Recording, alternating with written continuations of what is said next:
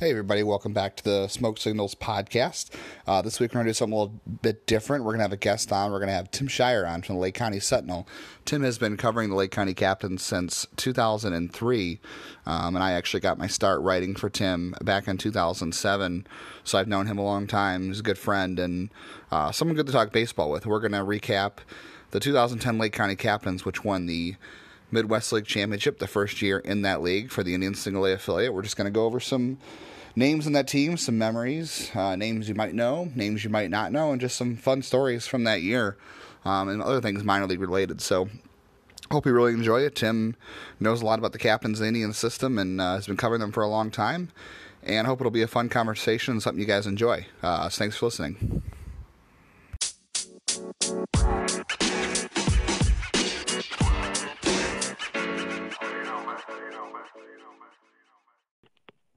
And we're back with another episode of Smoke Signals. And uh, as we talked about, Tim Shirer from the Lake County Sentinel is joining us to talk about the 2010 Lake County Captains. Tim, thanks for coming on. You are the first guest I've had since I have been hosting these. Oh, that's great. I uh, I'm honored. you should be. Of course, you were the first one because we've been, you know, doing Indians coverage and minor league coverage together. Whether I've written for you or written elsewhere for almost uh, 13, 12 years now. Maybe it'll be 13 when the season starts if that ever happens. Well, hopefully it'll happen. Yeah, 13 years. It's been, uh, you know, it's been good 13 years working with you. Yeah, it has been for sure. Uh, you've been covering the captains obviously a lot longer than me since 2003. Um, but 2010 was the year they won the championship. So I was just kind of curious as we we talked about doing this podcast and um, you know doing some research and looking back on things. What were some of the first things that came to mind? Like, what did you remember, or what came back to you as you were looking through, you know, stats and box scores and stories? It's funny as I thought of this uh, the the other day after you contacted me. I I thought I remember in early April, uh, walking down the stairs from the press box uh, to go and get some food, and the captain's owner, um, Peter Carfagna, was coming up the stairs, me, Tim, what do you think of this team this year? And I said, you know, Peter, I think they're going to win the championship. And really? yeah, and I think part of that was just me being an optimist, like I, I am. Um, but I just saw things on that team that they played together. They weren't, you know, they didn't have superstars they just played together. They played for their coaches. You know, Ted Kubiak being the manager, um, they they just loved him. Um, you know, Mickey Callaway was his first job as a coach, and he just knew how to handle a pitching staff. And then Phil Clark, you know, you could see right away that what he would do with the hitters was working. I mean, he made guys that probably weren't the best hitters into pretty good hitters, you know. And I think it it is shown. You know, Ted Ted has since retired from baseball. You know, Mickey had the great run with the Indians as the pitching coach. You know, he was a manager for the Mets for a couple years. Now he's now he's back with the Angels. Um, and then you know, and Phil Clark is the assistant hitting coach for the Tigers. So that was a super staff, and you could tell early on. I remember out of the locker another beat writer, and we had just talked to Mickey, and I said, "Wow, that guy is really something. He's going to be a really good coach." So it was it was apparent early that they were going to be a good team. Yeah, I think that makes a lot of sense. Not you say that. Just thinking back, like I think early on, I know I remember you talking about early on, and and just talking, you know, over the years, dealing with different coaches and different managers who have come through Lake County. Um, I think you and, and Dave Glasier, who covers the Captainson News Herald, made a pretty, you know, made a comment saying this, even with, even not just specifically the team, but the coaching staff was very special. You could tell yeah. that coaching staff was very different than anything that had been seen there. You know, just a very different vibe between Ted and Phil and Mickey than anybody that had been there the previous uh, seven seasons. I thought that was probably pretty apparent, and obviously that maybe revisionist history or, or recency bias or just because we know what they went on to do. But I do seem to remember there being a lot of conversation about saying how different those guys were from just past managers. And there have been some some managers that had come through there before and then now after that um, have the unfortunate distinction of being compared to them. But some of them well, I think that's wouldn't it. measure up anyway. I think that you know, uh, in my mind at least, um, that's that's what I do. I I pretty much compare every manager to Ted, um, unfairly or not. And, um, you know, there have been a couple that um, have been really great to work with. Um, you know, there have been some that have been hard to work with, but Ted was very special. Um, you know, that the 2010 season was unbelievable. I mean, you know, when they were in the championship, they had a chance to win it on Sunday night and this is how easy it was to work with Ted. They had a chance to win it on Sunday night. They did not win it on Sunday night. And I went into Ted's office and to talk to him. And being being a t- big TV person like I am, I joked with him and said, "Geez, Ted, I was hoping you guys would win it tonight because the new Hawaii Five O premieres tomorrow." and he said, "Well, why didn't you come and tell me that before the game? We would have won." Oh, that's that's and, Ted. And there were other things where there was a day game where I wasn't able to get to, and um, they suicide squeezed and won the game. And I mentioned to him the next day that you know I wasn't there. I wasn't able to make it to the game that day. And he's like, "Well, if I had known that, we wouldn't have suicide squeezed." Oh, he just really was, you know, so easy to work with, and he made you feel like you mattered and that was it's very easy to cover a team when you have a manager that does that. And Mickey Callaway is the exact same way. You know, years later, I'm still in contact with him, and he just he, you know, those are the kind of people that they make really good coaches because the players can relate to them too. If a media guy can relate to a guy and have a really good relationship with a manager or a coach, you know the players do. And that's that's what happened that year. Phil Clark is the same, you know, as those two. I don't know Phil as as well as I, you know, I've got to know Mickey and Ted, but um, he's another guy. He's a great guy. You know, he came to town with West Michigan after he had left the cap, uh, the Cleveland organization, and uh, my son and I picked him up, and we we drove around the area just so he didn't have to sit in his hotel and you know we visited for a while. And you know those guys are it was that was an amazing staff. And i think that translated into winning a championship.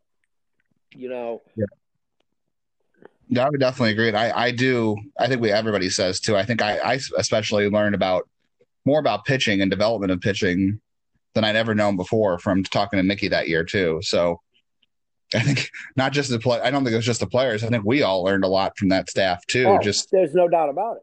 Doing our jobs. I know. You know, my my son was a pitcher in in um, middle school at that time, um, and then in high school after that. And I know a lot of the things that Mickey taught helped him become a good pitcher. You know, and eventually get a scholarship for college. And I think that you know, it's it's invaluable the things that they Ted, you know, Ted would always ask me. I would go and sit in Ted's office before the before the games, and we'd talk for a little bit. He'd ask me every night, "Did your son come?" And if if he didn't, Ted would be mad because Ted feels like if a kid comes and watches a game, it's going to make him a better baseball player and they they're just these guys. They're unbelievable, and I know the Angels pitching staff has struggled the last few years with they've had some injuries. I think injuries have really hurt them a lot. But I expect their pitching staff to be a top five pitching staff in the American League this year because Mickey will turn them around. If Mickey could turn Ubaldo Jimenez around, he could turn anyone around. Yeah, there's definitely some talent out there. I think Mickey can work with. I do think he got a, a raw deal, in uh, yeah. in New York. I think all of us interact with him on a day to day basis, and you talking to him for so long, we definitely kind of know how things went. in New York was not typical Mickey. Um, that was one of the big memories of that too. Was the coaching staff, but I, I mean, some of the stuff I wrote down too as I was looking through this was, um, I remember Casey Frawley had a walk off homer to end the first half. Yeah. Um, and I we all really liked Casey Frawley as a player, and and I don't know if any of us really knew what his future was going to hold, but at least what he was doing for that team. Um, I think we all thought he was a really good, a, a important part of that team. Um, I would have to think he's. I if I get. I guess you could, if you had to say, who was the most important player to that team. Um, what player couldn't they do without? It would be him. And for those who don't know, Casey Frawley was a, a 17th round pick in 2009 by the Indians. He was taken uh, 515th overall and, and didn't make it above high A, unfortunately. Um, he did make it to double A with the Tigers uh, four years ago and has been out of baseball since. I know, I think he had some eye issues. I know he had like. this. Yes, he he would reflections. He couldn't see the ball during the day. daytime. Yeah. And it caused him a lot of problems. And finally, Ted Kubiak, several years later, recommended a, an eye specialist. And he went and saw him, and and that's it. And then Ted and Phil Clark were able to get him uh, a tryout for an independent league team, and then that's when he got back into uh, an organization. So they cared about him after. See, it wasn't just yeah, yeah, it wasn't just they cared about him because he was on their team. They cared after, you know.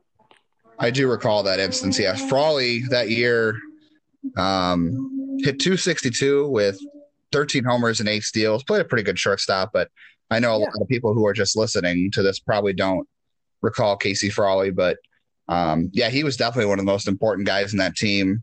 I remember the first half had Chun Chen, Bo Greenwell, and Jeremy Tice. Chun Chen was maybe one of the better Indians hitting catching prospects at the time who didn't amount to anything after double A, but he was a great hitter then. Uh, oh, he was. And, you know, he, he wasn't one of their priority guys. And Ted basically, you know, forced him into the lineup. He basically played him every day, and he ended up hitting 312. You know, I mean, he, yeah, he didn't do much after Double A, and you know, he never ended up uh, making it to the big leagues. But um, Ted saw something in him, and he produced. You know. Yeah, he. I remember he wasn't that great of a catcher, but he was definitely a heck of a hitter, and that kept him you know, like you said, in Ted's lineup and in lineups as he went up the system.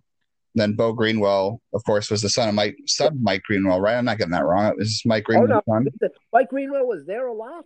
Yeah. Okay. He was there a lot. Yeah, I, I met uh, him and I got got to talk to him a few times. Um, really nice guy, very nice guy. Him and his wife, um, both parents, obviously, um, uh, ran a fruit stand outside of their farm in Winter Haven. Oh, okay. That was that was Greenwell's dream from the time he was a little kid. That's and interesting. I did not know that. The funny thing about it was this is interesting. Mike Greenwell, as a boy, grew up on that farm, and it was right behind Chain of Lakes Park. And he used to sit in a tree and watch the Red Sox train. Hmm. And he ended up playing for the Red Sox by the time Bo Greenwell grew up on that farm, the Indians occupied Winter Haven. Okay. And Bo would watch the Indians in spring training. And then they drafted him in what the ninth round? I want to say it was, it was early. Uh, yeah, he was a pretty high pick. I he had injuries, um, so yeah. I think that's really what killed him because he had speed. You know, he didn't have a lot of power, but I think his power would have developed as time went on. He hit 310 that year. You know, he had 15 stolen bases. I do remember uh, he was he was he was a little bit I don't know, I don't want to say odd because he was a really nice guy, but he he had a little trouble like maybe obeying all the rules because well, I remember Ted telling us after a game that and because Dave and I asked what was wrong with Bo at third base when he slid into third, and Ted said, "Well, he slid into third, and he said, ouch,' and he got up, and we, uh, you know, I asked him what was wrong, and and he said to Ted." I went tanning this morning and I shouldn't have done that. I got burned. yeah. I guess he was you're not they're not allowed to go tanning, I guess. And uh, so that's just the kind of guy he was. He was I think he was a good teammate. I think he was a good guy, but you know, he you know, he burned himself tanning, so that kind of you know, that wasn't a good thing. that's the things I don't remember. That's that's great. Yeah. Like that's not great for Bo, but it's you know makes for a great story ten years later. Or he was a good guy. He was a good guy. He, was, he he's still my son's favorite all-time captain. Really, that's more, interesting. More than Lindor, yeah. Yeah. He really liked Bo Greenwell a lot because it was nice to him. He would talk to the kids, you know, and and that that's a big deal, you know, for the fans that go to captains' games, players that can relate to the kids, players that talk to the fans. You know, they they're they're gods to those to those people there. And um, Bo Greenwell was a good guy. Casey Frawley was a good guy. Yeah. You know, I'm looking at the I'm looking at the roster here. Um, ben Carlson was a very nice guy. Uh, he was a good guy. He struggled a little bit, and he he didn't go much past Lake County. He might he might have gone to Kinston after that, but I don't think he made it much. Of, His game struggled a lot because of the incident at Mahoning Valley where he he injured the girl with the foul ball. Oh no. Yeah, and um, she was she was then um, mentally like handicapped. Ouch! I did not know that. Yeah, and and and it really he took that hard, you know, and he he just was never the same. I think it always stayed with him, and uh, he never really he never really recovered from that. But he was a really good guy, and yeah. he was, he was a pretty good first baseman too. And I the captain being good defensively. He was very good defensively, yeah. And you know the captains have had a lot of good first basemen, and uh, Carlson defensively was probably one of the better ones. Um, but then you know, looking uh, on this ride, Greg Folgia. oh yeah, yeah, uh, you know, I I think of what um, I think of a thing that um, Kiss's Gene Simmons once said about one of their guitarists. He was his own worst enemy, and I feel like that was Greg Folgia. He was his own worst enemy. He was never happy. I remember he went four for five one night. Dave came in, Dave Glasier, and I went in to talk to him, and he was disappointed that he went four for five. It was wow. like geez, you went four for five. Should be pretty happy with that. You know, and so he just he I don't he might have I don't think he got past high A. No, I don't uh, recall that. Yeah, um, he, was just a negative person, and that was not a good. You know, he was the only negative person on that team. Well, Chris Kirsten well, himself. Yeah. Chris Kirsten, yeah. Oh uh, well, yeah. We don't have to go into Chris Kirsten. I think we can. I think if if you're listening to this and you're wondering why we want to talk about Chris Kirsten, I think the idea is that we don't want to talk about Chris about, about him. So that should yeah. say because we're going to talk a lot of, a lot of these players, and he's one we're probably not going to mention. We'll just leave it at that. Yeah, he doesn't. Um, he doesn't need any more airtime. Uh, no, we're good. I'm I'm really glad. Um, I'm really glad you brought up like how you talked about your um, kids seeing players because I I just want I don't want to go into this too much, but um, because it's kind of relevant in the news right now, and we're talking about a lot of players that didn't make it to the majors, and we're not big names among the prospect community, and we're not high picks, but um, you know, you talk about kids' connections to players, and, and not just for the kids, but for these players themselves. Like you said, Greg Folgia didn't make it past high A. Yeah. Um, and talking about, you know, the potentially elimin- eliminating some rounds to draft with everything going on, but they, I think they wanted to, they were probably going to try to do that anyway. They just, you know, didn't let a good crisis go to waste. Um, cutting, you know, cutting draft the draft from even down to twenty, and then eliminating some minor league teams. Like you eliminate a lot of fans' connections to players, like you mentioned with with Bo Greenwell and, and Lindor, and um, but not only that, the, the one chance these guys have to play for a championship or have that time in the minors. Like, you know, Greg Folgia didn't make it a, a high A, but, you know, he won a championship at the minor league level. So those are two things that would just completely go away for a lot of people for, for athletes and kids and, and, and potentially well, future fans of the game. Yes, future fans. Let, let's think of it this way. You know, you're gonna you're gonna eliminate minor league teams. Okay. Let's think of the kids in those minor league cities that they may eliminate that are like 12 or 13 right now and you're going to take their team away. Those kids may be bitter the rest of their life, and they may say, I'm never going to a baseball game again because you took their team away. And right. that is not a good thing. Rob Manfred may think he's doing the right thing, but he's not doing the right thing. It's a it's a terrible idea to take away minor league teams. I don't think it's going to work in the end. I think they're going to be forced to keep them. That's just my opinion. Because there's a lot right. of politicians that are not going to let them get away with it. I, I hope you're right because I think it's not just. I mean, obviously this is a financial thing for ba- for Major League Baseball. We know it's a financial thing, but um, it affects a lot of people. It affects workers, but it also affects future fans of the game and stories like we already talked about. So I really, I really, since you brought that up, I wanted to throw that in there before we got onto more players in this team because people are going to see they're not going to know a lot of names from this team if they didn't watch that team because um, they weren't big names. They didn't really make it very far, but it just shows like the memories you can have by watching a team like this or playing on a team like this, even for sub minor leaguers.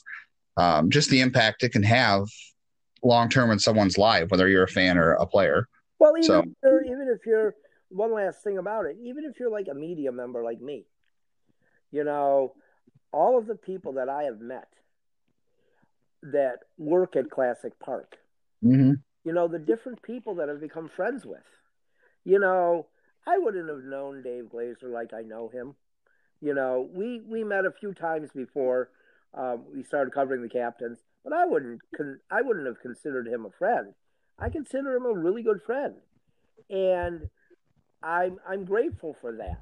And I just think of things would be taken away. People wouldn't have the opportunity to experience this joy of baseball and everything that goes with it. He wants to take that away, and I just think that's a bad thing. But we can get on to some players now. I see no, I...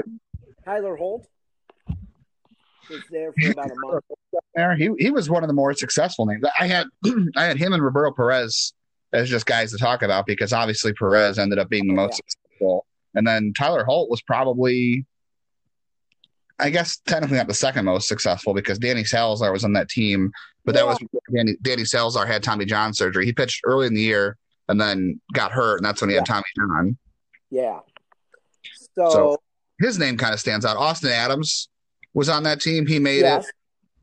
Um, Giovanni Soto, who was in the uh, Giant Peralta trade, was on that team. He was, and that was that was another.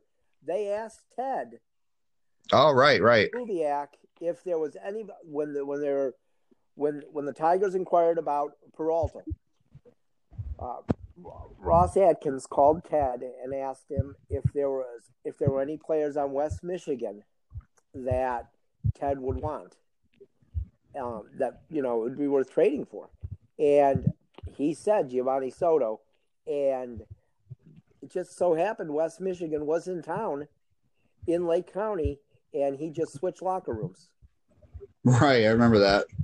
So and, and, yeah, he ended up being a pretty good pitcher. I don't know what ended up happening with him, why he never, you know, became more of a star. I mean, he got to the big leagues, but I don't know if he had arm trouble. I'm not sure. He was only 19 when he was with Lake County. Yeah, he was young, and he was still pitching this winter in winter ball, so he's still around. Um, but he played a you know he played a significant role for the captains uh, down the stretch there too. And uh, the other guy oh, yeah. that came, came in a trade was Jason Knapp, who came in the Cliff Lee deal. Well, I want to talk more about Jason Knapp later because we're going to talk about the playoffs a lot, and he had a big role in that. But mm-hmm. Jason Knapp was a big name on that team. Um, another guy I don't think a lot of people are going to remember, and, and, maybe I don't know how many people remember this who even cover the team, but Chris Jones. The reason yeah. I singled him out is because the Indians traded him to Atlanta yep. a year later to get Derek Lowe. So that's why his name stuck out to me. And then Rob Bryson, I think, was there in the first half. He was part of the CC Sabathia deal. Um, Corey Burns, he played for Texas, and he was a a pretty good reliever for the Indians in the minor leagues for quite a few years, but he wasn't there at the end of 2010. Joe Gardner was there at the beginning. He was part of the Ubaldo Jimenez trade. He was actually, I remember uh, anybody who was covering the team or working in the in the press box, everybody liked Joe Gardner. Everybody thought he had a really Yeah. good record. Oh yeah, He did not make it, unfortunately, but he was No. part of the Ubaldo Jimenez trade. it's very surprising that Joe Gardner didn't make. it. I thought nothing would stop him. He had talent and he had the right work ethic. And I just I don't know if- I don't know. Did, I don't, do you know? Did he have arm trouble later? I don't know what. Uh, I don't know. I, I never heard. I, I assumed he would make it because I know at the time Colorado was really targeting ground ball pitchers, and I remember he was really good at keeping the ball on the ground. That was his thing. He didn't strike out a lot of guys, but he threw a pretty good sinker, and I know those kind of went out of fashion after a while, but at the time he was really good. Triple A, I believe. He did. I think he did make the Triple A. Mhm. Um, Owen Dew was on that staff, and he was there in the second half. And of course, he's uh, he was the pitching coach for the Captains last year. He was, yeah. Tyler So- Sturdivant. This is a name I, I didn't remember. I had to I had to double check this because I was looking at the roster and I'm like, I was like, did I miss anybody? And Tyler Sturdivant made it to the majors in 2016 with the Rays, and I I, I totally slipped my slipped past me that that happened, and I I don't really have a lot of memories of Tyler Sturdivant on the Captains that year, but I also totally missed the 2016 that he even made to the majors. To be honest, Well, you know, I I I remember only because um, Tyler Tyler Stotsky, who also covers the captains and worked for you guys, um, IBI, he um, he keeps a list of guys Right. that make it to the big leagues, and I remember him telling me that uh, Sturdivant made it. And um, I was like, "Oh, that's great!" You know, um, he was good with the captains. He was a reliever, and he, I mean, he had 0.76 ERA. I mean, in 35, 35 and two thirds innings, you know, 16 appearances. That's not bad. You know, so that's a middle a middle guy. yeah, You know, um, and now in baseball, geez, those those guys are very important. You know, so that, that whole bullpen was good. And that was we'll talk about that when we talk about the postseason. The bullpen was a big part of that. And the last guy I had in the list was Preston Guilmet, who, Yeah. other than Casey Frawley, was probably the, the I would say the most important pitcher on that staff in 2010. And he ended up pitching. He's still hanging around. He's in the Miami system now, see, but he pitched for the Orioles. He pitched briefly for the Indians, not very long. They didn't give much of a shot, which none of us can understand because yeah, his minor league numbers were absolutely stellar. Uh, Orioles, Blue Jays, Brewers, Cardinals, Rays, and now he is with the Wichita Wind Surge, which used to be the Kansas City Royals affiliate as the Storm Chasers. They're now uh, the Marlins affiliate, and they're called the the Wind Surge. But yeah, so Preston Guilmet, I want to talk a lot about him. Uh, who, who do you want to start with? Because we're, I think we're just going to go. Unless you, do you have any other memories of the regular season? Because here, the only things I have are I have Casey Frawley's home run to win the at the end of the first half, which I think they already clinched. I don't think that home run clinched anything. Oh, that, oh, the, no, that clinched that clinched it. okay, so that did clinch the. I couldn't remember that did clinch the their division title in the first half. They finished in first place. because I can't remember who which team it was. It probably was Great Lakes. That Of course, of course, it was. that they were yeah I know that they were tied with that they were tied with going into that day, and Great Lakes lost. So if the captains had lost, Great Lakes got the tie, the tiebreaker. So the captains needed to win, and I believe Great Lakes lost in like the eighth inning. The the eighth inning, the captains were in the eighth inning, and it had been announced over the scoreboard uh, over the you know PA system and put on the scoreboard that Great Lakes lost. And then he came up and he hit the walk off home run, and I can clearly see it to this day. I just, I, it's a sunny day. I can Mhm. see him running down that line, the third base line after he hit it, and all the guys waiting, and Ted just clapping as you know Frawley passed him at third base. It was it's a it's an amazing moment for you know the franchise and you know for those guys you know because Ted always said he knew the talent on that team, and he told me the night they won the championship that um, with tears in his eyes, he told me I asked him if this was even close to winning a World Series you know, which he won three with the A's. And he said, in some ways, Tim, this means more. Because some of these guys, this is it for them. Mm-hmm. And, um, you know, so I, I really don't have a lot of memories of the regular season except the Frawley home run. The, so I have some memories. They're not, they're not great ones of the of the regular season with Jerry Sands hitting home runs and beating the captains. And was he like 26 years old that year? oh my God! You know, beating the captains over and over again. And I remember Peter Carfagna telling me, you know, he came in the press box and he said, "Oh, yeah, the Great Lakes moved up uh, Sands." oh, that's good. And then the next homestand, where where it was probably the first game of the next homestand, and Peter comes in the press box and he says to me, "They sent him back down." Oh yeah, they're torturing me, and, and it was because Jerry Sands was a nightmare. He was an absolute night. And then you know he ends up playing for the Indians later on, and the fans really liked him. You know, but yeah, that that, that Great Lakes team was they were a good team.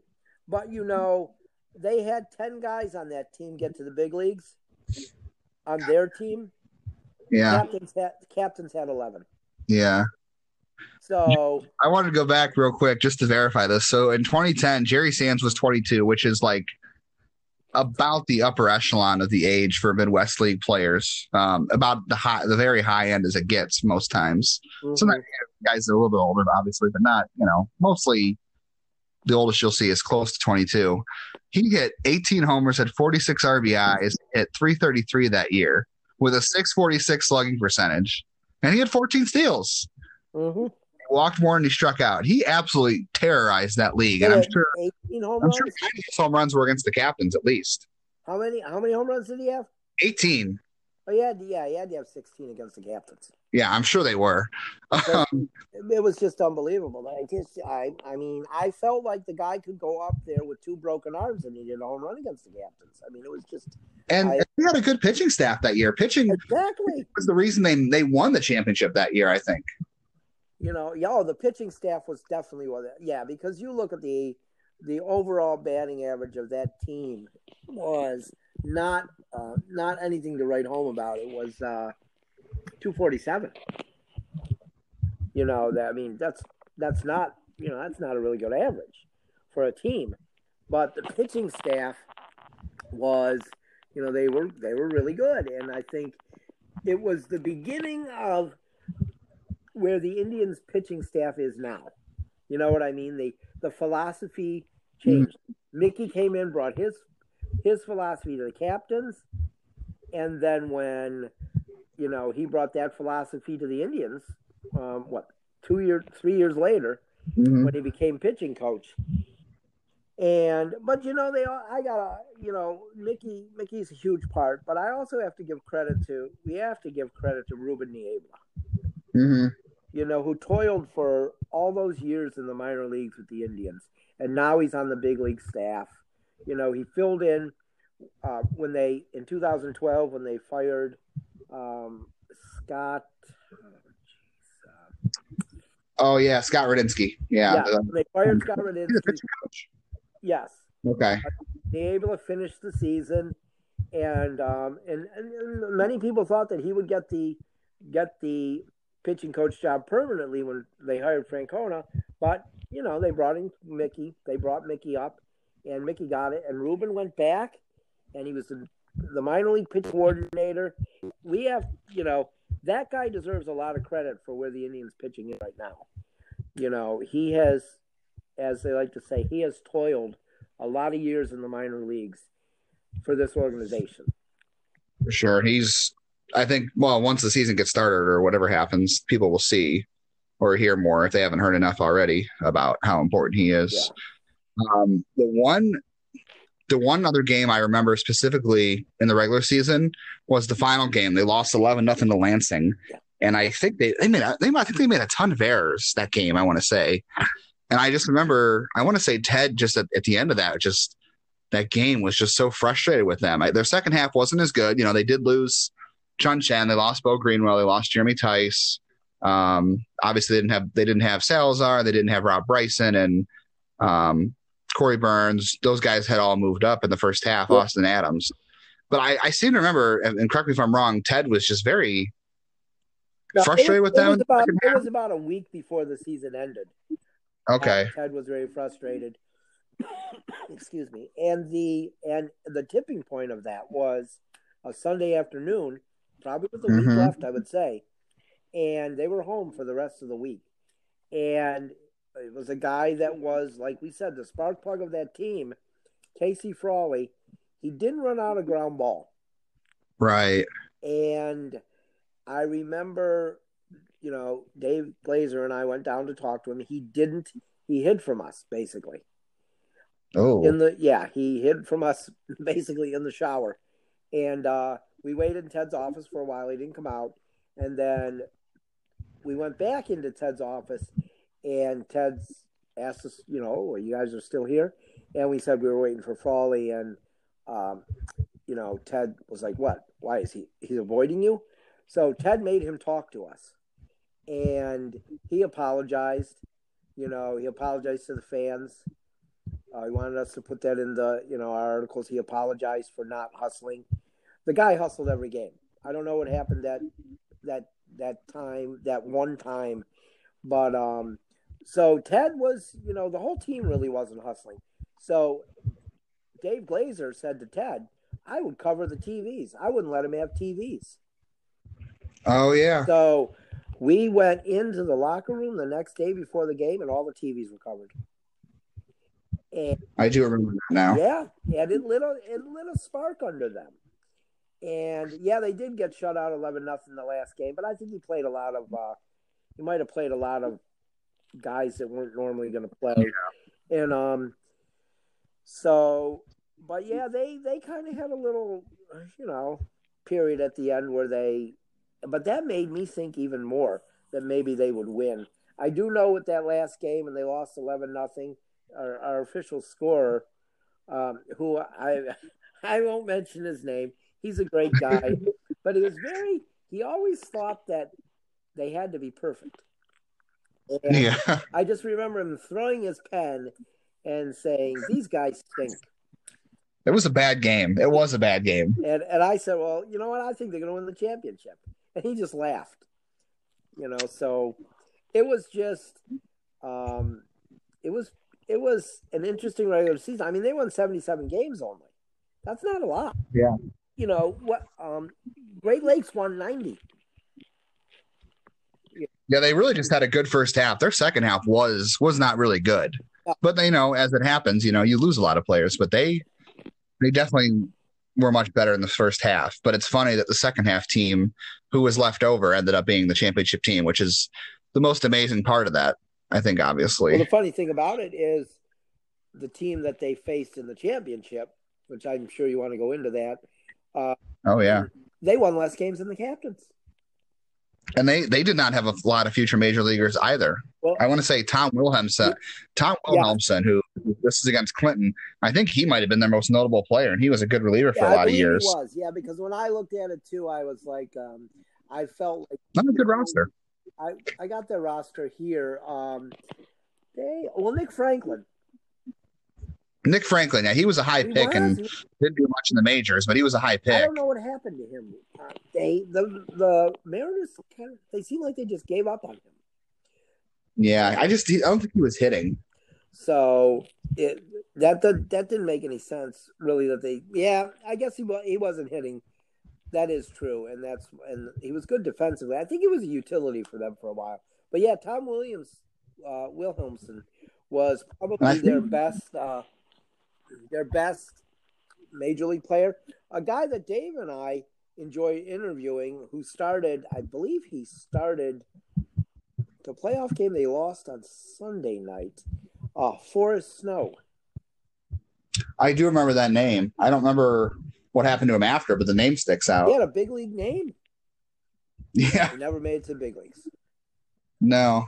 So- Um, But they had 11 guys that made it to the big leagues.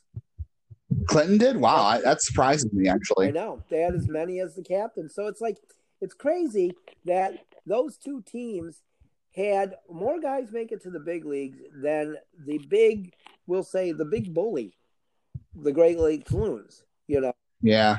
Um, Who we thought was a loaded team that year because they had so many older players. Oh, yeah. But so they they not actually okay. They played Great Lakes in the playoffs. That was the second round. So, um, the playoffs they took down Lansing two two games to one, one four to two, lost eight nothing, and then won three to two. The clinching game of that um, series, Jason Knapp or Jason Knapp pitched five innings, six strikeouts, a walk, and two hits. Uh, Jason Knapp that year, who did he didn't get there until the second half. Um, he ended up throwing 20 innings for them in the regular season, struck out 29, uh, eight walks, eight runs, 12 hits, and then he never pitched for the Indians again after Yeah. that. He got hurt next spring training and he never came back. I mean, they got him in the Uh, Cliff he- Lee deal. Yeah, they got him the Cliff Lee deal. He, he was at the time of the Cliff Lee deal. It seemed like he was going to be the biggest piece, and I remember watching him pitch in the playoffs and thinking, "Man, this guy really." I mean, he was just He was. a competitor on the mound. He threw, you know, 94, 95, uh, was not intimidated, not afraid to throw inside, and and just knew how to. Just wasn't afraid to attack hitters. And I think he really listened. He had he had control issues, I know, but um, I think Mickey really helped him, you know, hone in on that first strike thing. And and God, he was so good for them that year. And then he tried to come back with the Rangers in 2014, but he's been out of baseball ever since. And I think he had some issues with like some of the surgeries the Indians want him to have, and he didn't want to have them. Yeah. There was some disconnect there, but I just I can't believe, and I I remember this, but I can't believe just how good he was for them that year, and he never pitched for them again after the postseason. Um, had a pretty good season too. He was something. He was he was that guy that I thought for sure would make it to the big leagues. He had everything. You know, he had a great arm. He had, you know, what I think is even more important, mentally, he was Mhm. strong. And he was very smart. Remember, he was taking online classes right. North Carolina. He was to to college. He was. He was he supposed to go like an Ivy League school or something? I believe it I was. think, he. I think he graduated online eventually. He did go back He and get his degree. He ended up graduating online. Um, you, Yeah. you saw it somewhere, I remember, and you told me that he finally Yeah. graduated, and and yeah, oh, he was a great guy. He was a really good guy, and it was that is really, you know, you see a lot of things, um, guys don't make it, and he's one of the guys that I really feel bad that he didn't make it. Mhm. You know, um, he was really he was a good guy and had a lot of talent. And you know, you said he was wild, but guys are wild. I mean, Randy Johnson was really wild when he, you know, was raw. I mean, the I, I remember a scout telling me that they almost cut Randy Johnson after his initial appearance in the Expos Mhm. minor league system. So, but Nolan Ryan helped Randy Johnson find it, and, and I guess that worked out. But uh, yeah, Just a little. if Jason Knapp hadn't had the arm problems, I think he could have been a big leaguer. He was, you know, I I totally agree. Um, oh, just to double back too. There's this is a name some people remember, and obviously we'll remember. And anybody who watched the innings of the minors uh, will remember. I, we were talking about the last game of the regular season, and Trey Haley pitched in that game, and he allowed three runs and walked three in two thirds of an inning. And if that didn't just, you know, Trey Haley was ended up being a uh, you know a, a decent guy. We got to know him a little bit on Yeah. that team, but man, if that if that start at the end of the regular season didn't and you know, he only went two thirds of the inning and they lost eleven nothing. If that didn't just kind of sort of sum up his time in Lake County, I don't know what does. That's a name I think prospect followers will you know, remember. I mean, when you, you know, second round pick, uh, Yeah. you know, and when you tell the pitching coach, you know, they're going to promote me anyway. I don't have to listen to you. Um, and that was his first start ever in in minor league baseball. You know, you might have some problems. And yeah, he uh, did. like I said, I think he was a good guy. I think he was a nice kid. But you have to remember this. I think this happens a lot. Trey Haley was probably the best player in his city, in his area growing up. And why would he have to listen to anyone? You Yeah, no, that's yeah, fair. You start to believe the hype. And I think that just, you know, because off the field, he was a nice kid. You know, he was a Mhm. nice kid, and but he watched too much video. I was told that several years later, he watched too much video. Hmm. And um and one uh, one of the coaches he had in the system, uh, in the Indian system, told me I just couldn't trust Trey. So Yeah. there were there were just issues like that with him. A lot of talent, but just you know, I mean, he did get a second chance with Baltimore, right? Uh, he bounced around a couple organizations. Yeah, I don't think you know. I don't know if he ever made it to the majors, but he did get he did get Rule Five one year. I don't think he made it out of camp, and then um, just got a couple minor league shots. But yeah, I don't think he ever actually made it. He didn't Unfortunately, failure very well. Let's put it that way. yeah, and that's hard, like you said, because some guys just they're- if they were the best guy in their city or their state, and they start to fail for the first time in their career, Yeah. you know, it, it's tough to take for anybody. Um, in that series too, and, and this is the guy I really want to talk about because he was kind of the besides. I mean, people, I mean, Roberto Perez, I think ends up looking at the biggest name on that li- Yeah. that roster because of what he's done in major leagues. At the time, I don't think anybody really Yeah. knew other than the fact he was great. Great. Well, we knew he was great defensively. The guy you're talking to, I think. I always thought he would be good. Yeah. You know, I, I you know you know me. I'd argue I argued with a lot of people about Roberto. About- I said he'll hit eventually when he gets the chance. Yeah, and he did. Um, but the guy who really stood out in the postseason was was Preston Guilmet. Preston Guilmet was kind of um, the captain's version of Andrew Miller of 2016 in the postseason. I mean, they pitched him a lot in the postseason. He had it through 11 and two thirds innings in what? Let's see, three, um, five, eight, um, 13 games. So he threw 11, not quite, you know, as much as Andrew Miller, but 11 and two thirds innings in that postseason, 18 strikeouts, five saves, three walks, three hits, no runs. I mean, that just, and he pitched multiple innings a bunch Oh, of yeah. times. So that that clinching game against Lansing, he went two and two thirds, struck out three, and gave up two hits. I mean, he answered the bell every time they they had him out there that year. I Yeah. seventy, I think he had seventy nine strikeouts that year in like sixty innings, and I think he got ten runs all year. He was just phenomenal that season. It it still blows my mind the Indians moved on from him so soon. Even if he's not good in the major leagues, he really never got a shot to prove Well, what he could they do. valued him. They seemed to value him because I remember the story Ted telling us after after that night after they won the championship.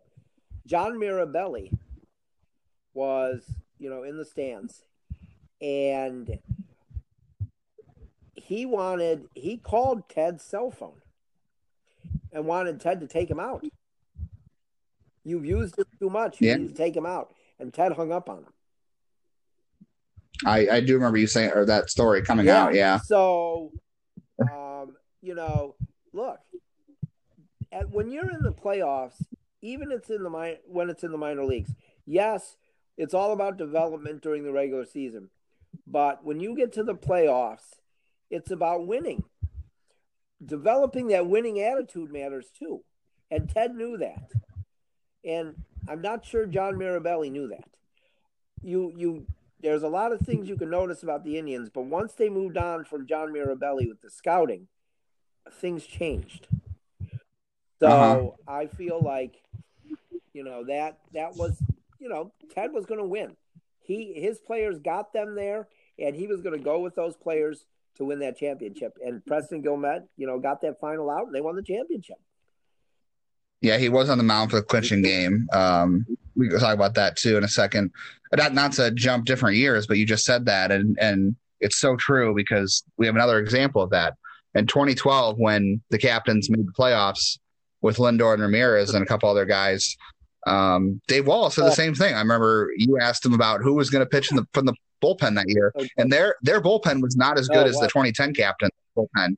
And you asked names, and he was like, "I'm not going to, you, You know, say who who's going to pitch, You don't want to tell me. So- So What was his line? He said, "We're gonna, we're gonna pick if who's gonna win. Who's gonna win?" if. I said a guy who was going to pitch, he would say yes. If I mentioned a guy who wasn't going to pitch, he would just shake his head no. And it was just it was, that was classic Dave Wallace. That was you know He just he didn't want to throw anyone under the bus, you know. But Dave Wallace wanted to win, and he said yeah. that he said we're going to pitch the guys that are going to win.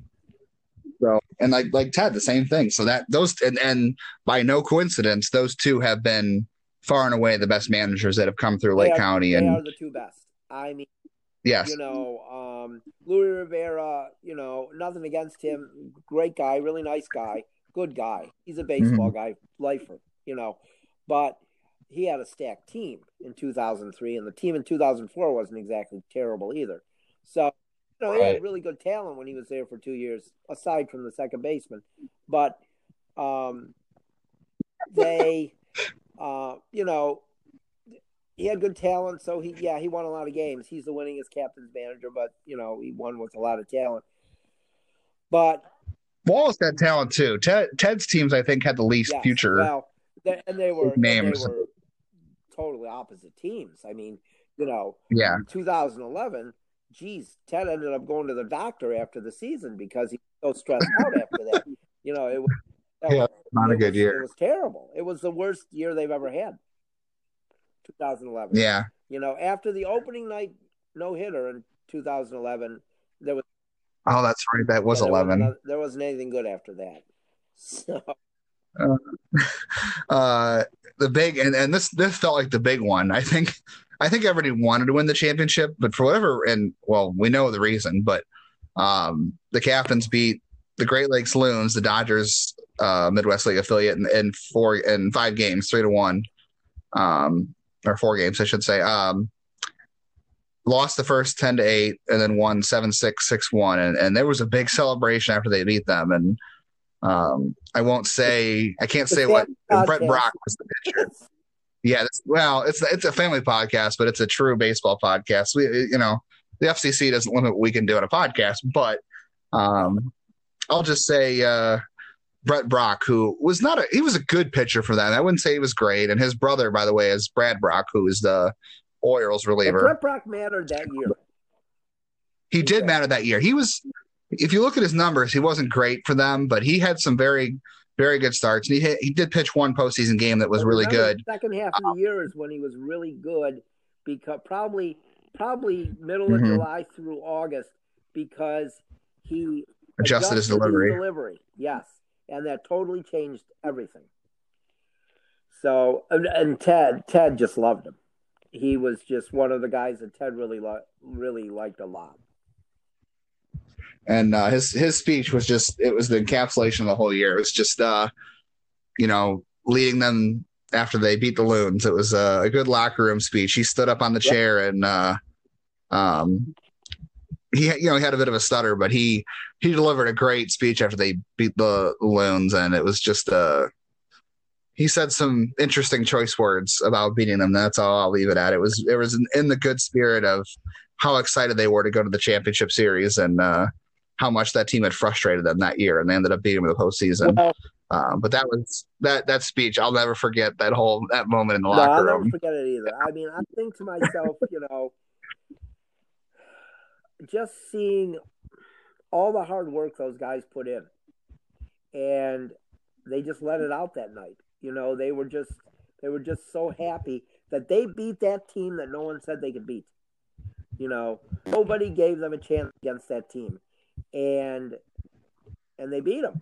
And I'll tell you what, I don't know how many more locker rooms I'll be in when teams win championships, or mm-hmm. you know, and that wasn't even the championship; that was just that series.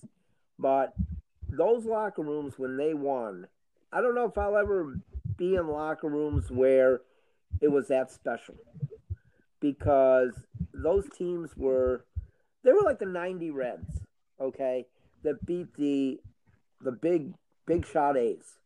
You know, they swept them. Mm. That's what the captains were that year. You know, they were they were the 1990 Reds, and and it mm. was uh, it was very special. It was, and like we talked about, for a lot of these guys, like Ted said, this was it. It was it for a lot of them. Um, you know, Brett Brach and and in some ways Preston Guilmet, even though he did make the majors um, and is still bouncing around. So the championship series, the captains beat the Clinton Lumber Kings, who were the at the time the Seattle Mariners uh, single A affiliate in the West Division. Uh, nine six win the first game. They lost uh, the second game eight to seven. They won the third game seven to three. Lost game four uh, three to two, and then won game five three to one. Um, and we're just talking about Brett Brach. So Brach did pitch six and two thirds innings against Clinton in game three. That seven to three win, nine strikeouts, which was probably far and away the best performance he had that entire season. Maybe it was minor league career at that point. I would guess that might have been that might have been the defining game of his entire baseball career, and that was a huge win because they had just lost game two. So that that sent them back home um, up two games to one in a five game series um, after losing game two on the road. Uh, Preston Guilmet pitched two innings in relief in game one, had four strikeouts and a walk. Okay. I mean, and then game four, they lost game four. I wanted to put this out there because September, we, we, haven't talked about the losses much, but no, no September, September 9th was game 19th. four. Oh, 19th, yeah. Um, so game four, Vidal Nuno pitched, and I, I think some people might remember Vidal, Vidal Nuno. Um, he, yeah, he he he went on to make his debut at the Yankees, and then he's pitched for the Diamondbacks, the Mariners, and a couple other teams. He had a great, he had a great, great season that year. I think he had over 100 strikeouts and, and just under 100 innings yeah. for the Captains. And then next year, they I think they let him go. They either traded him or they just let him go. And the Yankees picked him up, and he ended up making his debut with them. So I don't understand why the Indians let him go, but that Game Four loss to Clinton um, at home, he went six and two thirds innings, struck out 12 three hits, a run, and two walks. That was a guy who I think, even just me looking back, I don't remember a lot about him that year, but I do remember what a big part he had um, on that team. Because I remember the numbers were good. I don't really necessarily remember him for any individual game. Even that one, I had to look that up, and I it, it blew, blew, my mind that he had that's that good of a performance. But um, I do remember looking back after the year and just remember what, what good numbers he had and I thought that was important to point out in a loss. And then another guy that the Indians moved on from that, you know, had somewhat of a decent big league career to this point and had good numbers that year for Lake County. And you know, I don't, I don't have a problem with saying this, you know, because they they've moved on. Um, the, you know, Mark Shapiro and and Ross Atkins, they moved on from a lot of guys they probably shouldn't have. You know, that's and fair, yeah. I think that uh, he was just an example of it. You know, this is how good Vidal Nuno was. Okay. I had him on a couple of my fantasy teams. So he ended up being a pretty good pitcher. Yeah. Yeah, he, he had some strikeout stuff. He didn't throw very hard, but he missed bats and it was a weird kind of funky lefty that had a good curveball. So yeah, I'm not really sure what happened there, but yeah, he pitched a good a good game four and then um game five, they won three to one, and Preston Guilmet three innings, five strikeouts. He uh, he was their closer. He went three innings in that game, struck out five, and only walked one to clinch the championship. Well, let's remember this: Ted Kubiak grew up in the era, played in the era where closers went three innings. So if we're going to win a championship, yeah. you know, Ted played on the team with Rollie Fingers, who who went three innings all the time. So we're we're here to win a championship tonight. So hey, you might have to go three innings tonight, and he did. You know, I mean, and did it hurt him? No, didn't hurt him at all. No, he he ended up making um, the big leagues, and he's still kicking around. So. And, and they need and tell you the truth. I mean, they had a good bullpen that year. I mean, you you have the roster.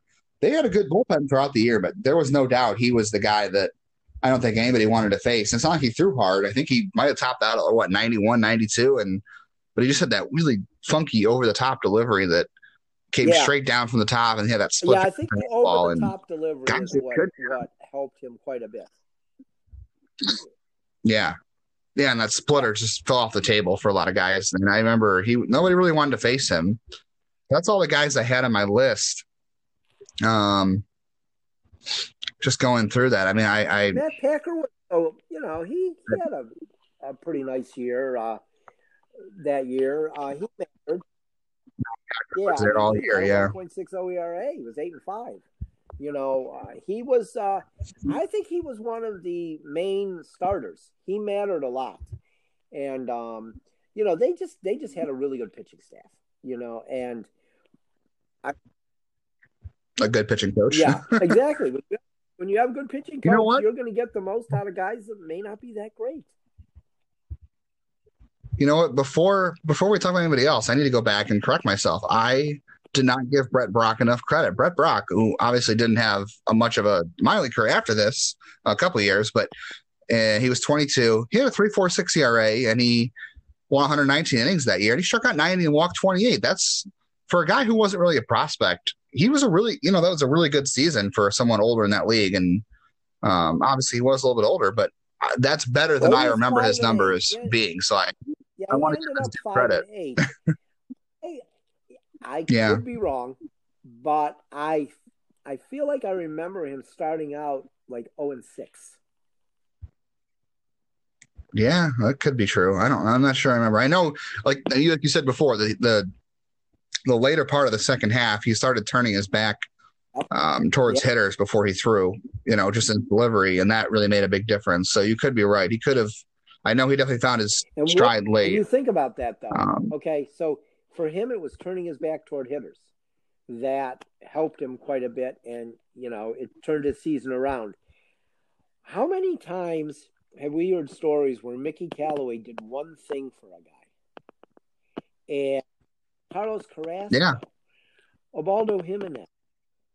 You know, oh, I mean, right. it's unbelievable, really.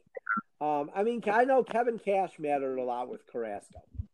Okay, so we got to give, you know, Kevin Cash the credit with him, but Mickey Callaway, he found things about guys and was able to fix them, where a lot of pitching coaches can't you know, and so that's why you have guys like uh, you know Jeremy Johnson and and Ryan Morris and Marty Popham that you never heard of, but they were all part of that team that won a championship. Yeah. Yeah, Jose Flores, yeah. Antoine Hubbard. Um, the, these are guys. These are names.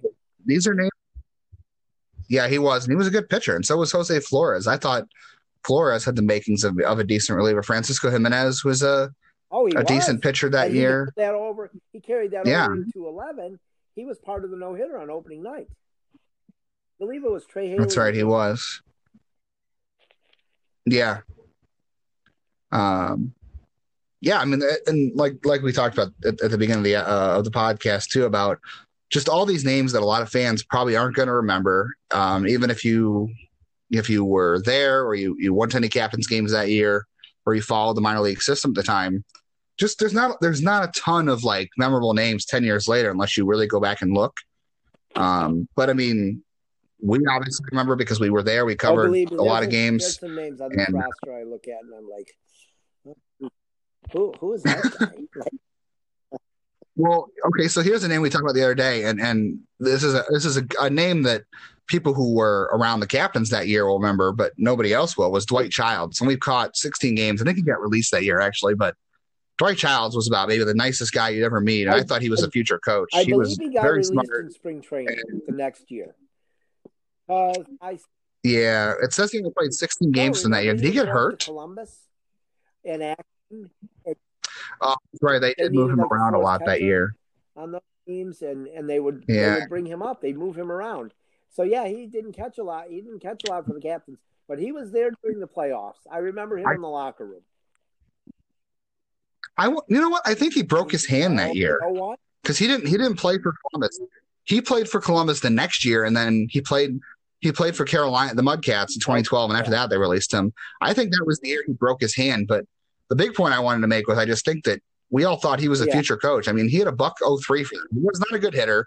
He was a pretty good defender, but I just remember talking to him and we talked to him all the time about catching and pitching and he just seemed like a future coach. And he was one of those guys in the team that I think teammates really liked that um, fans never heard about. I remember I did a feature on him yeah. for you back then, but um, he's a name I, I, when I saw that, I was like, wow, I forgot he was on that team. Um, and then we, when Owen Dew came back this year for the captains or last year as a pitching coach, it was the same thing. I was like, oh yeah, Owen Dew yeah. was on that team. That's crazy. And these are names that a lot of people aren't going to remember or might have never known, but they got a shot. They played for a championship, and people who were going to games that year whether it was kids or adults or, or families, like they got to see a championship and they got to see a lot of you know players live out what was the height of their dream. I just think that's that's so important with what's going on with baseball, and I just thought it was worth diving into all that history uh, with you and, and the like things we remember. you know, he knew exactly where he was. He knew exactly what he was. He was that was what was that's why it was so great to talk to him. The funny thing was is you know there were guys on the team that would do things every night and and win games and but Dave and I always could go talk to Dwight. You know, we always could talk to him after a game when he was there. And um, you know, he I just remember that we asked him about coaching because Ted had mentioned that he thought he would be a good coach. And he's like, "Well, I'm not sure. You know, um, I'm gonna get I'm getting married, and my fiance's dad owns a construction company, so I may I may go work for him after I'm done playing." So he was not like anything that happened for him, positive baseball wise, was just extra for him. He, you know, he was just happy that he got a chance to play. You know, right. and um, he was just, you know, he was, he was not that. That's, I guess I've said it over and over during this. You know, he was a good guy. That team was loaded with good guys. Mm-hmm. It just was. It was. There was. It was not hard to talk to a lot of the guys. There was only like one or two guys that were difficult to talk to. I, I can you think know, I mean, the top yeah, of my head. I mean, you know, the one we're not going to mention. Uh, uh, yeah, Folger was not easy to talk to. Um, you just wanted to scream after you talked to him. Um, you know, but like Delby said, that guy, you know, he couldn't speak English. He began, oh, to, he learned English. He wanted to speak English, and he was there in eleven also. And I just remember, like, he now um, Ted says that the, his career stalled because, and, and he blames the Indians brass because they wanted to make him a switch hitter. And oh, that's right. Yeah, he stopped eventually. Yeah. you know, I mean, he had the stolen base record. He stole seventy-one bases that year. That's right. I, I was going to mention that earlier because that was one of the things that stood out to me. I was like, wow, he and he was fast. He was really fast, and uh, he he would almost run every time he got on base. He didn't get on. I mean, he did have problems getting on base, but when he got on base, he pretty much took off a couple, oh, yeah, one or two times uh, a game. He he was caught. I think he, like, I think he has. Oh, I forget. Like, we could find out from like stats with the captains, um, because they do have this stat. He has the highest percentage stolen base percentage in Midwest League history over 50 attempts. Like he was only caught like two or wow. three times the whole year. Yeah, like he was he was huh. unbelievable. And uh, it was a good guy. Like I said, he was a good guy. He he was a little out there. And uh, but I'll tell you what, he always signed autographs every night for kids. Always a lot a lot of those guys were really good about that. I, mean, I will say on that team. A team meeting one night because he was out. Oh, oh yeah, I yeah. remember. I remember the story. Yeah. You know, I, I was like, oh, they're having a meeting, and uh, you know, he, he thanked me the next day, but I won't say what he said. you told him, yeah. Was, uh, yeah, he was a good guy. I mean, they that that team was loaded with good guys, and that's why it made it even more special that they won a championship. You know, great coaching staff, loaded with good coaches and good people. You know, Ted, Mickey, and and um, Phil, and then a roster of good people. How could you not? How could you not root for mm-hmm. that team?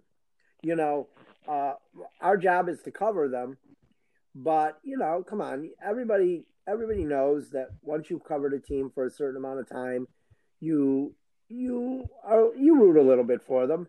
You know, um, a lot of nights it's just go there and you do it. You do your job. You write the story you know, my wife will ask me a lot of times who who won, and I'm like, it doesn't matter who won. I wrote the I wrote the game, you know. But that year that year was different, you know. Uh, it really. I think.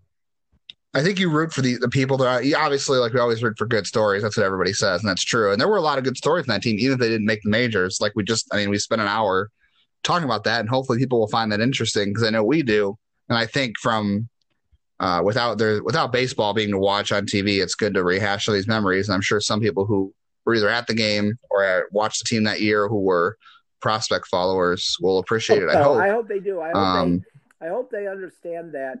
You know, it does. A team doesn't always have to have stars to be a great story and to be a great team. You know, um, that team. Well, the 2012 team had oh, no way doubt. way better roster. I mean, I mean, just aside from from Lindor and Ramirez, that team was way better on the field. Um, but you know, got knocked out in the exactly. second round, I think. So but, um, it just doesn't yeah, really so at this level. Uh, oh, you know what? One more player we should talk about too, because I we had not a run in with him, but I remember talking yeah, to him was Jason Smith, who was an Australian outfielder. Ah, you, you oh, the other that. one. Look at the look at the roster and see if you can uh, pick out the other one. I have the roster. Was it? Was it? It wasn't Kyle Smith, was it? I don't know who the other Australia, Australia was. It a hitter or a pitcher? Yes. Trent Baker was the other Australian player. I don't recall. I don't remember him. I remember Jason mm-hmm. Smith because I, I, remember I doing doing a story on him. He was a, a six foot uh, first baseman outfielder. Was Indians, not Indians you know a, great. He was an interesting guy. Of course. What's that? They did that year. I do remember Ross Atkins and a couple other guys being there and then saying how much they thought of him and the Phil Clark saying a lot of good things about. Um, he retired like two years after that. Yeah, that's what I was going to say. Um, he got homesick. I do remember the story. He got homesick and decided to go back to Australia. And I remember talking to him about playing here, you know, because at the time, I don't think there were a lot of Australian baseball players. No. And if there were, they sure weren't coming through Cleveland. So that was a, a, a unique story. Um, but I do remember two years later, he did retire. He did say he was he was homesick and he went home. But you know, he went home with a, a championship ring. He played on a championship minor league uh, team. That's you know, not a lot of guys make it to the majors, but not a lot of them also win championships at any level. So that's you know very special. I would I would like to see at some point the captains. It would be probably so hard to fly the, any of these guys in and logistics, but I would really like to see as many guys as possible come back for some sort of reunion because um, people who have been watching the captains for a long time, whether it's us or fans, I think uh, would really appreciate seeing some of these guys come back, and I'm sure they would show appreciation um, to these guys for for coming back and getting to talk to them because these these are the things that stick out in the memory when you ha- when you have a minor league team in your city. Um, these are the sorts of things. I mean, yeah, Francisco Lindor. Yeah, I mean, you know those big stars you see come before play there before they become major leaguers. Um, those stick out too. But I, I really think the city, a lot of the, the fans who come to see the, the captains play, remember this team and remember these players, and I think they, that would be really cool. And I would, I would think they would enjoy that. I think that well, maybe would be a, a good know, ticket seller too. You know, if anybody planning on, I talked to Tim O'Brien, you know, the assistant GM.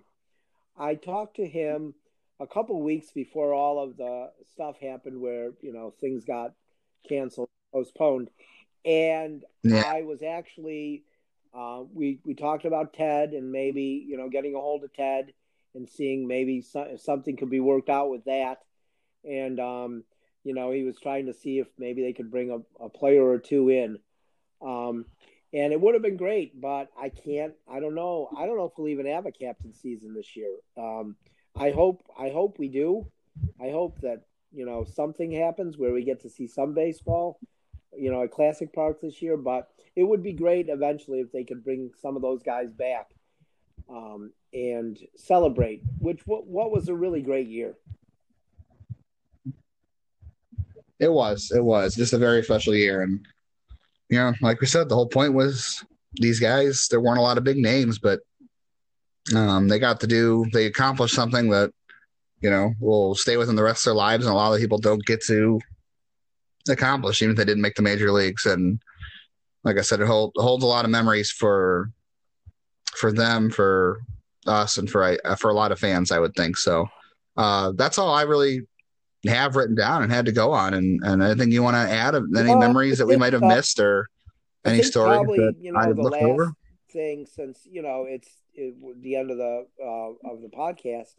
Um, I just think of being in that locker room, you know, after they clinched the championship, and uh, I'm uh, for me it was a little personal because they clinched the championship on um, September twentieth, two thousand ten, and Yeah. eleven years earlier, on September twentieth, my mom had passed away. And I remember That's right. I remember you saying that. you know that you know you you made this you now made what was a terrible day um a really good day for me and he broke down and cried because he Yeah. baseball matters justin. Baseball matters to people. Hmm and look yeah people may not be as crazy about the game as me not everybody but you know you could actually change a day that was terrible for somebody into a really good day. And that's you know Mhm. that's one of the big things i'll remember about that season That's a that's a really good point. It's it's we should we should probably almost I, I do want to bring up one more story, but we should almost end there because that that story is just incredible my and mom, and my mom was kind of hard to top. Um, she would have loved the captains yeah she would have yeah.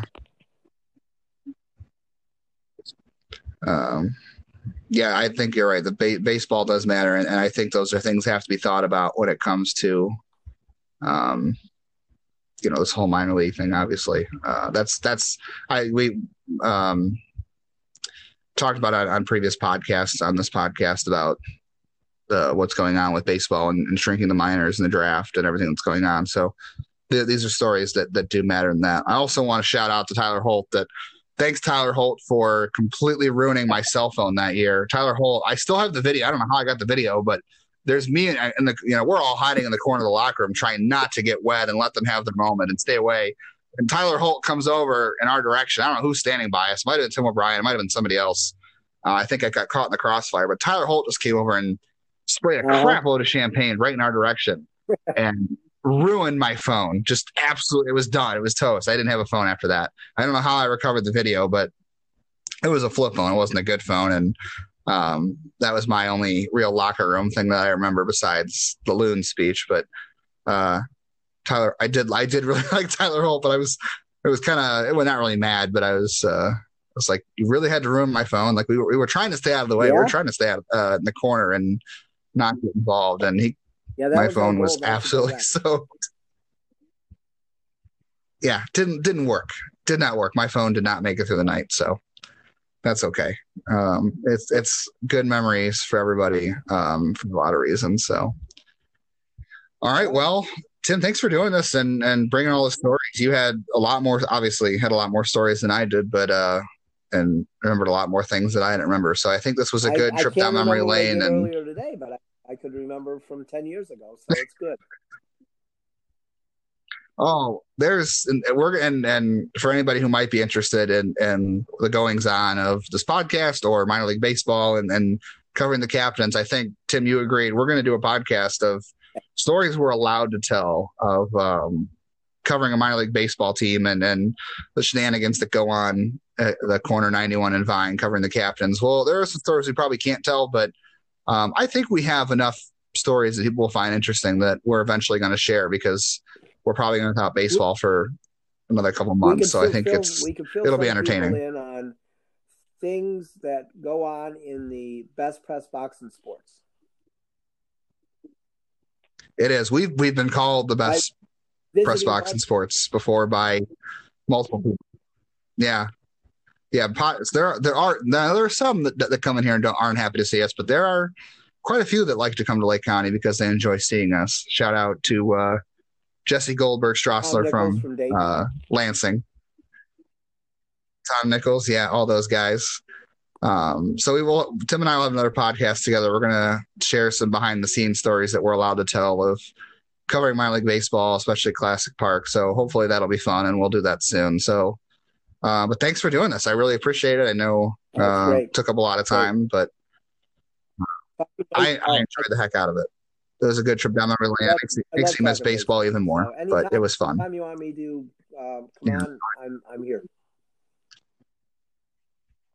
I mean, truthfully, you and you and I could do baseball a baseball podcast for six hours and be like, "Oh, that was six hours, wow!" But uh, we won't go any longer for the sake of our listeners. But I, I hope everybody who who listened enjoyed this. So check out this podcast. Check out future podcast. Uh, visit Tim's site, LakeCounty-Sentinel.com. Visit the New Indians Baseball Insider website. Um, follow Tim or uh, the Sentinel on Twitter. Tim, what's the Sentinel's Twitter handle? Okay, so follow that on Twitter. Follow official IBI underscore IBI on Twitter. Uh, I'm at jail underscore baseball on Twitter. Um, so that'll about do it. So thanks for tuning in and uh, listen for more future podcasts and go visit our sites. Go check out us on Twitter. Thanks.